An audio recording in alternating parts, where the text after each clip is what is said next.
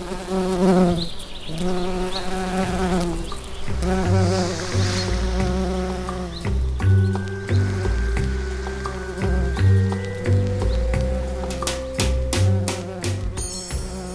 och välkommen med. Trevligt att ha sällskap. Jag jobbar som redaktionschef på Helsingin Sanomat och jag har jobbat tidigare mycket med radio. Därför är jag extra ivrig på att vara i studion igen. Jag heter Paula Salovara och jag är sommarpratare idag. Och nu ska jag under de kommande 52 minuterna prata utan att någon svarar eller ställer en fråga. Det här låter mycket skrämmande och dessutom lite i värsta fall kanske tråkigt. Jag jobbar alltså på Helsingin Sanomat som redaktionschef och jag ansvarar där för den digitala utvecklingen på den 123 år gamla tidningsredaktionen som just nu ändras i ganska snabb takt. Jag har jobbat med media i 28 år, kanske 29. Och mest har jag jobbat på olika radioredaktioner. Faktiskt ganska många, jag tror att det är 7-8, eh, beror på hur man räknar. Och sen till slut har jag startat några egna radiokanaler. Mitt stora livsverk har varit att starta kanalen Radio Helsinki, som jag sen senare sålde till Helsingin Sanomat. Eh, men jag började som journalist på Radio Mellannyland, på rundradion, på det mörka 80-talet och lärde mig då allt om kommunalpolitik som förresten är mycket intressantare än vad det låter. Lite mer om det senare. Privat är jag en människa som eh, lätt blir indragen i föreningar och så tar jag emot förtroendeuppdrag och samlar på mig projekt och sen får jag panik när jag inte hinner med allt. Eh, men, men jag är mycket ivrig typ och mera om ivrighet också senare i det här programmet. Det är mycket viktigt för mig. Jag har två barn som inte längre kan kallas för barn för de flyttar just hemifrån. Och så har jag en musikerman som inte ännu har flyttat hemifrån. Och jag fyller 50 år i januari. Jag har inte ännu bestämt mig hur och när den utlovade ålderskrisen ska bryta ut men någonting kommer att hända, säkert på hösten när det är mörkt. Och på sistone har jag fått mordhot från någon som tycker illa om finlandssvenskar. Eh, men eftersom det här programmet sänds i augusti och bandas i juni så är det säkert bortglömt ändå, hoppas jag. Eh, men just nu är jag någon sorts minikändis i kategorin mordhot. Det kommer journalister från Sverige och intervjuar mig och det är mycket konstigt. Man skulle gärna vara känd för något annat i Sverige. Eh, men när jag skulle förbereda mig för det här programmet så googlade jag förstås ordet sommarprat. Det som man gör, fast man inte borde. Och aldrig sitt eget namn förresten heller. Eh, det kom genast emot en kolumn från förra sommaren. I den stod det att en del av sommarpratprogrammen var jättedåliga. Någon hade sagt självklarheter och varit platt och ointressant. Eh, sen fick jag dessutom instruktioner från programmets producenter. De ber att man helst ska berätta någonting om sig själv som ingen vet. Någonting spännande. Eh, så jag sköt upp det här manuskrivande på grund av de här kraven som är omöjliga. Journalister tycker ju inte om att vara ointressanta, eller åtminstone borde de inte tycka om att vara ointressanta. Och att ljuga är fult. Ehm, och jag har inga sådana hemligheter som mår bra av att komma ut i ett radioprogram. Så jag kommer inte att kunna följa varken instruktionerna eller de goda råden från kolumnen. Men vi kör på följande sätt. Jag tänker berätta lite om mina olika arbetsplatser, varvat med självklara insikter som jag samlat med mig, hemligheter inbakade. Och lite om framtiden ska jag också prata. Först några ord om musiken. Jag är jätteointresserad av musik. Jag har inget vettigt att säga om det, trots att jag har startat och drivit musikkanalen Radio Helsinki och annars också varit mycket inkopplad i alla möjliga musiksammanhang. Men jag har valt en del trevliga låtar att varva pratet med och de har ingen djup betydelse för mig. Förlåt alla musikvänner. Hej igen. Jag heter Paula Salovara. Det här är Sommarprat. Och det här kapitlet heter Radio Mellannyland, den stora resan och vänlighet. Det låter lite som från någon Muminbok. Um, min journalistkarriär startade från sommar, på Sommargatan i Töle. Jag tror att det var sjunde våningen. Där fanns rundradions Radio Mellannyland. Jag åkte upp till redaktionen för att fråga om det skulle finnas frilansjobb för en person som aldrig har gjort något journalistiskt jobb. Där satt eh, redaktionschefen med fötterna på bordet och verkade inte vänlig. Och så sa han, Nå, vad är du intresserad av? Men det lät mycket styggare, jag kan inte imitera så. äh, ni kan tänka er. Ähm, och innan jag hann öppna munnen så fortsatte han. Säg inte att du är intresserad av kultur, för det säger alla flickor som kommer in här. Äh, kan inte någon säga att hon är intresserad av kommunalpolitik? Tack Stefan Forsman och tack Stefan Backholm också. Jag svalde meningen jag är intresserad av kultur. För det kan man ju säga, för det är lite sådär passligt flummigt. Och så började jag lära mig kommunalpolitik. Jag har haft mycket nytta och till och med lite nöje av den kunskapen. Äh, på Radio Mellannyland fick jag göra alla de här pinsamma misstagen som man måste göra för att sen resten av livet vara lite mindre pinsam. En gång skulle jag skickas ut och intervjua stadsdirektör Raimo Ilaskivi äh, Sen måste jag medge att jag inte visste hur han ser ut och så skickade de någon annan istället och jag idiotförklarades på redaktionen. Och då skulle det minsann ha varit bra med Google-bilder på den tiden. Det var nämligen otroligt svårt att fejka som journalist då. Också svårt att samla information men framförallt jättesvårt att fejka. Eh, ännu en insikt från tiden på Mellis. Jag fick då också mordhot fast eh, det var på sätt och vis värre än det jag har fått nu. För det var en lyssnare som skrev att han vill döda mig för jag har en så hemsk röst. Eh, Rösten var faktiskt i dåligt skick för jag hade festat mycket på nationen och jag var nästan alltid lite hes. Så jag började öva mig men först grät jag en skvätt. Och insikten här är, fan vad det är tråkigt att få skällor. Nå, ett skutt framåt till år 89 då jag åkte på en jorden runtresa med ryggsäck och bandspelare. Jag åkte hit och dit och sen till slut till Japan där jag gjorde några längre radioinslag om först om den japanska skolan som var grym och sen om de japanska kvinnornas självständighetsrörelse som inte var speciellt livlig då. Och sen åkte jag tåg hem genom Sovjetunionen som faktiskt hette så då ännu. Jag var den enda västerlänningen på tåget, den enda kvinnan utan mustasch och kunde inte språket. Men jag spelade kort och um-, umgicks otvunget medan Baikal och Ural och alla de här svischade förbi fönstren. Folk var snälla mot mig, helt otroligt snälla. Ehm, jag har hemskt få motton i livet men jag gillar ett massor och den tror jag att fungerar då också. Jag har lärt mig att det viktigaste i livet är att man är vänlig mot människor och att man har rena underbyxor på sig. Och om det behövs så kan den här regeln med kalsingarna slopas, men aldrig den med vänlighet. Tack Ryssland. Och så kom jag hem från den här resan. Jag var tjock som en gris för på tåget matades jag med kakor av mina beundrare som var två guldgrävare från Sibirien. De var på väg hem till Ukraina på sin årliga en veckas semester. Eller de hade tre veckors semester men två gick åt till att resa av och an. Och man tackar inte nej till kakor som bjuds av såna gubbar. Den här torkade fisken som jag fick av dem, så den gömde jag först och kastade bort i smyg senare. Men så kom jag hem, äh, banta lite och bytte modigt arbetsplats till en lokalradio som hette Radio Väst, som inte ens överlevde ett år. Ehm, där gjorde jag en tvåspråkig morgonshow. Det var min egen idé och eh, det var kanske en dålig idé, för ingen har gjort det efter det. Jag pratade turvis finska och svenska i spikarna. Nå, sen kom lyckan eller ödet eller någonting och skuffa mig framåt innan Radio Väst gick i konkurs. Jag var på krogen med en journalistkompis som jobbade på Radio City då. Sen till bordet kom Jari Sarasvuo som numera är känd av många men då inte ännu av många. Han var 25 år och chef för nyheterna på Radio City. Han var kaxig redan då och så frågade han att, att vad kan du? Och nu kunde jag säga, jag kan kommunalpolitik. Och sen sa jag att han inte ska störa oss där vid bordet.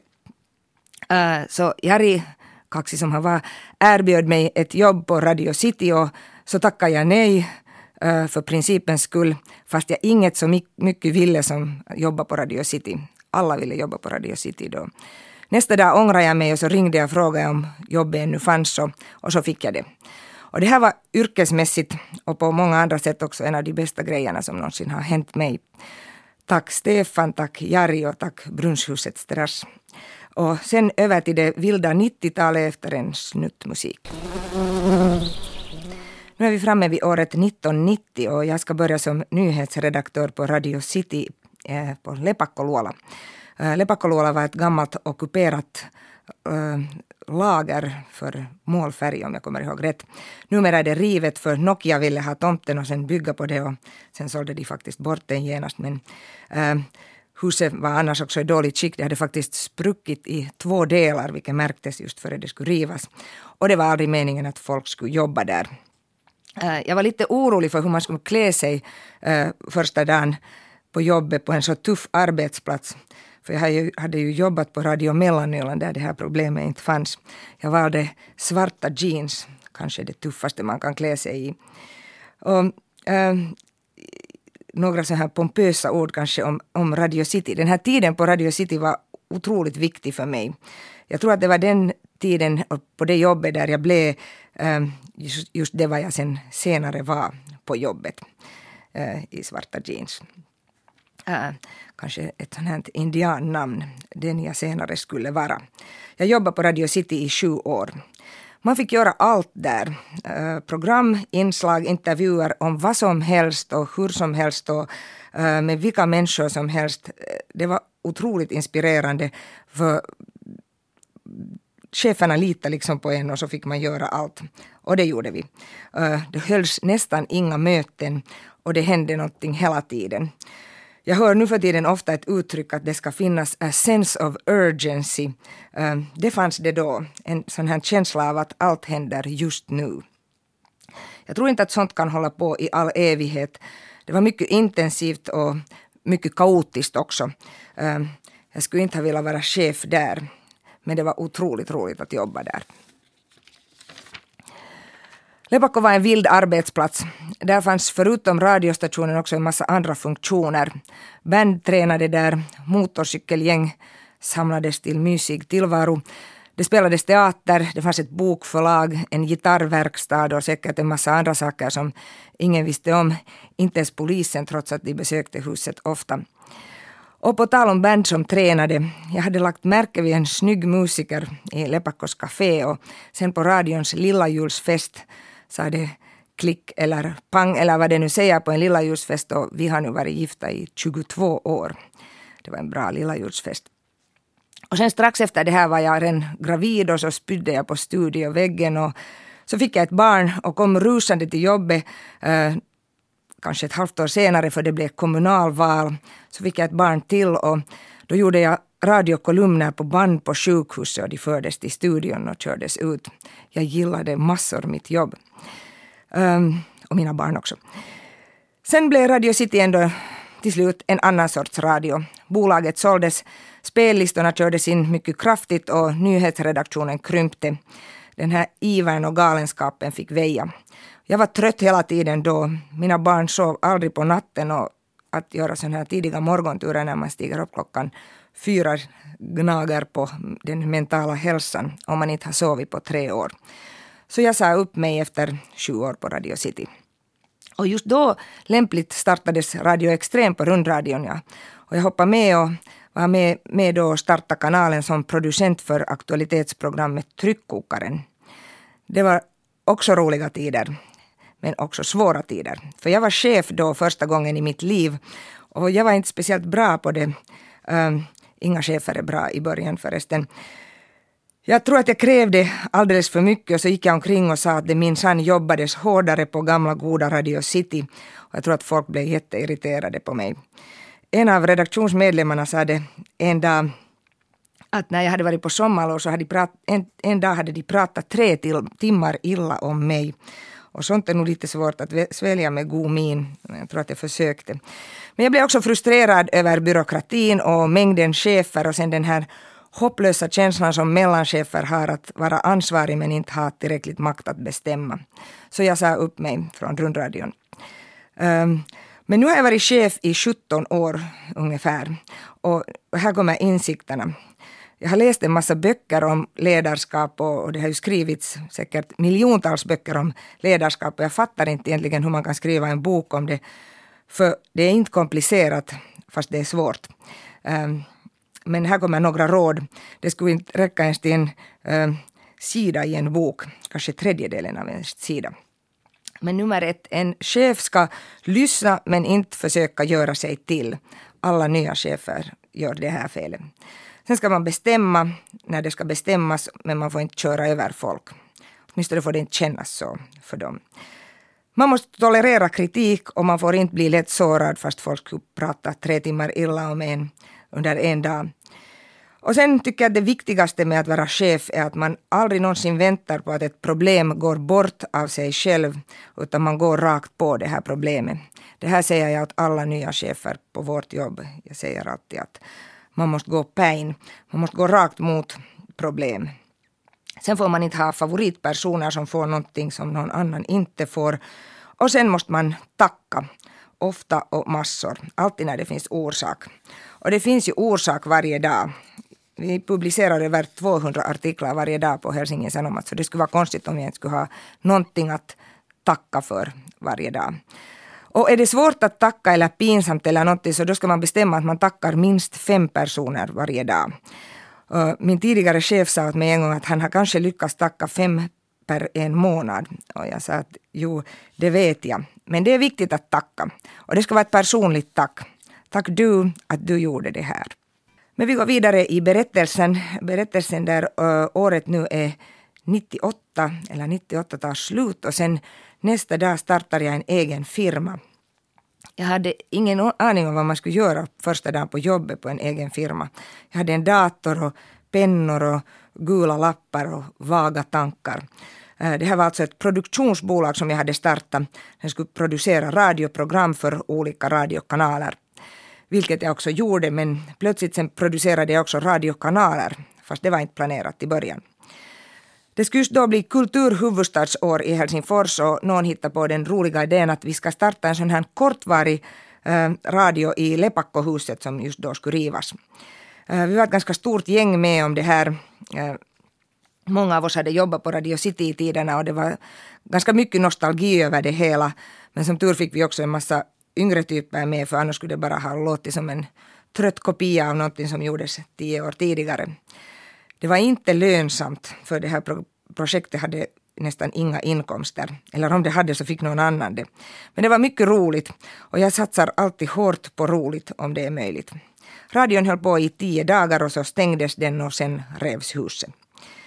Och sen nästa år skulle vi göra en kortvarig radio till för vi hade fått mycket bra feedback av Lepakkoradio och det hade varit roligt och, och vi tänkte att man kanske också skulle kunna sälja reklam till en sån här projektradio. Då startade vi Radio Helsinki, eh, en lokal radio med grundidén att det skulle spelas bra musik som valdes av kunniga musikredaktörer, inga spellistor eh, och vi gjorde också en stor satsning på diskussionsprogram. Och det var då meningen att det skulle hålla på i 17 dagar, men det blev mycket, mycket längre. Eh, 13 år faktiskt nu redan ungefär.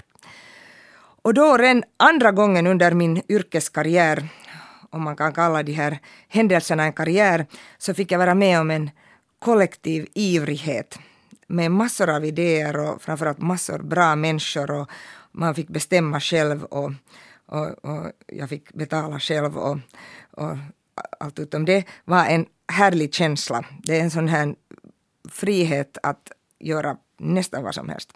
Det är nästan som, säkert som en drog. Jag vet inte, för jag har aldrig vågat prova på några droger men jag tror. Um, för mig är ivrighet och en sån här uh, framåtlutad ställning alltid rätt. Jag jobbar gärna massor och hårt om jag omringas av ivrighet, för det smittar ju. Men jag har träffat också på motsatsen på arbetsplatser. En anti-ivrighet som äter upp syre. Och om jag skulle komma med ett råd om det här så skulle jag säga att undvik alltid folk som aldrig blir ivriga. Eller försök pigga upp dem. Ännu lite om Radio Helsinki, för jag är mycket, mycket stolt över det vi gjorde och alla de otroliga typerna. Radio Helsinki har egentligen alltid handlat om otroliga typer som gör bra program. Eh, men ett tag tog mina pengar helt slut och jag kunde inte betala lönerna. Så jag blev tvungen att ringa till redaktörerna och säga att nu måste jag skära lönerna massor. Och så sa jag samtidigt att jag förstår väl om de sticker. Men ingen av dem stack och en av redaktörerna han heter Njassa och han är den bästa musikredaktören i det här landet. Han sa så här. Nu gör vi radio och så pratar vi om pengar senare. Och jag tror att det är det vackraste någon har sagt åt mig någonsin. Och sen gjorde vi radio. Men äh, de ekonomiska tiderna har nog inte skonat min radio. Som inte är min radio längre. Jag sålde den till Hesari år 2005. Äh, eh, radion fungerade i Rödbergen äh, från starten 20, 100 tills den sen flyttade åtta år senare till eh, Sanomahuset. Det var åtta underliga och underbara år med mycket eh, gemenskap och fester och eh, en massa konstiga händelser. Men sen flyttade vi alltså till Sanomahuset i en keikkabuss och så släppte jag greppet om radion och sen blev jag först chef för Hesaris nätredaktion och sen några år senare blev jag redaktionschef för hela redaktionen inte bara radion. Um, Helsingin Sanomat är minsann inte en mindre konstig arbetsplats än de tidigare jag har haft men absolut mer organiserad och, och det är en ganska stor arbetsplats både till ytan och mängden folk. Och så finns det mycket, mycket traditioner. Uh, många saker har alltid gjorts på ett visst sätt. Folk jobbar på Hesar i 30-40 år. Och det är ju ett gott vitsord för en arbetsplats men man känner sig där som den yngsta hela tiden trots att jag också har varit där än en lång tid. Just nu är det ju mycket som händer i mediebranschen. Eh, man måste ganska i horsig takt hitta på nya sätt att förtjäna pengar och de här digitala produkterna eh, som jag är ansvarig för så så är ju det det handlar om. Så jag har mycket att syssla med på jobbet. Och så ska det sparas och annonsintäkterna mår inte bra av eurokrisen. Medan man sparar måste innehållet hela tiden hållas i toppskick. Eh, det är det som kallas en utmaning, men jag kallar det för svårigheter. Eh, att spara är nog aldrig roligt. Eh, då när jag sålde Radio Helsinki och började jobba på Hesari så frågade säkert hundratals människor mig om det är svårt att bli van vid en stor firma och det att jag inte får själv bestämma överallt. Det var det inte. Eh, jag var helt färdig med det här företagsansvaret. Jag tror inte att jag någonsin blir företagare på nytt. Och på att ha ont i magen. Och det jag tyckte var allra trevligast var att få en chef. Det är härligt att få en chef när man inte har haft en på många år. Speciellt om det är en bra chef. Och det var det. Eh, Reta Retta Meriläinen, hon var vår nyhetschefredaktör och hon var mycket bra. Och när man har en chef så kan man ju alltid gå till någon och säga att nu är jag jättetrött och det här kan jag inte och nu orkar jag inte. Och, sen säger hon att visst kan du och sen blir jag en tapper scout igen och säger att jo, visst kan jag det här. Och så här funkar det för mig åtminstone. Jag är en sån här duktig scouttyp som tycker om Excel-tabeller. Jag har mina julklappslistor ordnade i en Excel-tabell som går 15 år bakåt. Nu ska jag prata lite om framtiden och om hur det är just nu. Jag är inte speciellt sentimental så jag brukar hellre planera nya än gamla saker. Vi har med två av mina närmaste vänner bestämt oss för en grundregel som måste beaktas i alla beslut härifrån framåt. Det går så här. Gör endast trevliga saker i sällskap av trevliga människor. I praktiken är det här nästan omöjligt. Men om man alltid när man ska fatta ett beslut om ett jobb, ett projekt eller ett förhållande eller någonting som man själv får bestämma över tänker att det åtminstone i starten inte får vara tråkiga saker med elaka människor så tror jag att det går att styra lite åt rätt håll. Äh, men förstås är det lite hippie-ideologi över det här och jag är i princip lite allergisk för flummiga livsvisdomsord. På jobbet händer det saker. Vår chefredaktör sades upp för några veckor sedan. När det här programmet sänds så har det ju gått redan flera månader men eh, just nu och säkert då ännu påverkade påverkar det mitt jobb mycket för chefredaktörerna och redaktionscheferna tillsammans leder hela redaktionen på 360 personer. Eh, jag tänker inte gå in på det här mera trots att här ju nu skulle finnas chansen att ro fram med smaskiga hemligheter. Men det har publicerats en massa teorier och vilda spekulationer om orsakerna till den här uppsägningen. Sanningen brukar ju ofta vara en aning tråkigare än spekulationerna och så också i det här fallet. Men på jobbet jobbas det mycket. Äh, vår redaktion har pressats igenom ett ganska hårt år av stora förändringar. Vi har byggt en betalvägg, vi har slagit ihop Hesari-redaktionen med både Nelosen Uutiset och med Metrotidningens redaktion. Vi har bytt format på tidningen och sen har vi hela tiden förstås producerat innehåll i alla kanaler, alla dagar.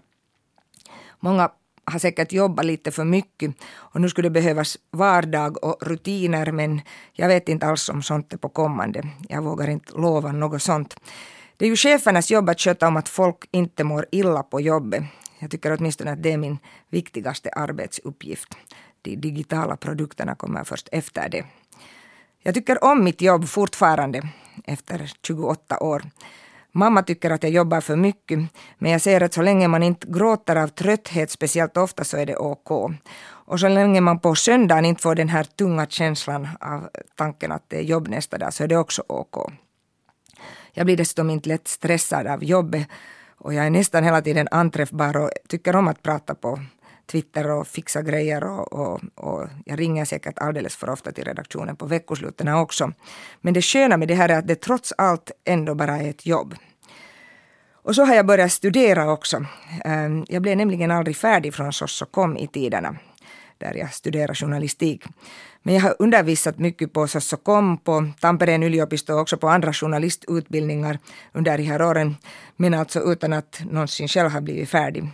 Jag är lite som den här fuskläkaren, en fuskredaktionschef. Men nu är det dags att bli respektabel. Jag blev inspirerad av min goda vän som själv hade börjat med samma studier ett år tidigare och sen ansökte jag till Aalto-universitetets Executive MBA-utbildning. Tanken med executive här är att den är planerad för chefer som studerar samtidigt som de jobbar helt fulltid. Så det är alltså meningen att det ska fungera men den här våren uh, har varit ganska lång. No, men nu har jag alltså upplevt eh, våren med tentor och panik inför tentor och att köpa blyertspenna inför tentor och hemläxor och framförallt en ny rolig gemenskap som dessutom inte består av endast journalister. Journalister umgås ju mycket med andra journalister. Eh, vi är 50 personer på den här klassen och tillsammans ska vi studera saker som heter corporate finance och annat som jag inte alltid fattar allt av men, men man lär ju sig, tror jag, ungefär allt. Uh, studierna håller på till slutet av nästa år och uh, jag är mycket, mycket ivrig igen och mår prima i hjärnan av att lära mig nya saker. Kroppen skulle vilja ha mera motion än det som erbjuds just nu. Men jag springer inte maraton just nu. Jag lagar inte mat på vardagarna. Någonstans måste man skala av lite. Och det är bra att börja skala av från maraton som jag aldrig har sprungit. Men folk verkar göra det väldigt mycket enligt Facebook. Men enligt Facebook samlar de också en massa svampar hela tiden. Och förutom jobb och studier och barn som flyttar hemifrån och mamma som är sjuk och en migrän som äter upp ganska mycket av min tid och mitt ork och hotbrev och den hotande 50-årsfesten i horisonten så funderar jag ibland på att om man ännu skulle hitta på ett nytt yrke eller något nytt jobb. Jag skulle gärna göra radiointervjuer på nytt.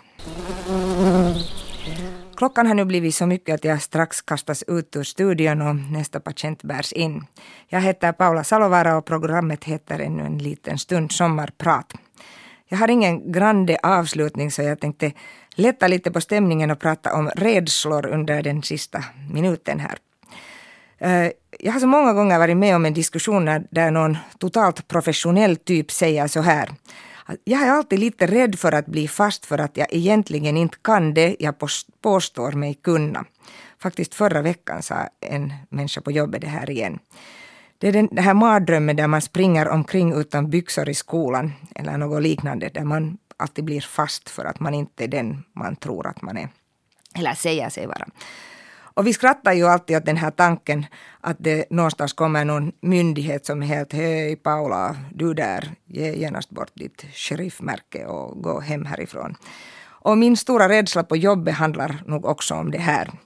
Jag är helt paralyserad av rädsla varje gång jag har turen att skriva på ledarsidan i Hesari. Det händer med ungefär fem veckors mellanrum.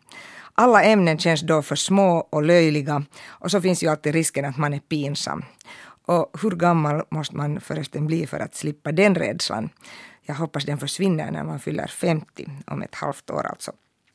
Äh, och så är jag ju rädd att allt det jag gör ändå inte räcker till.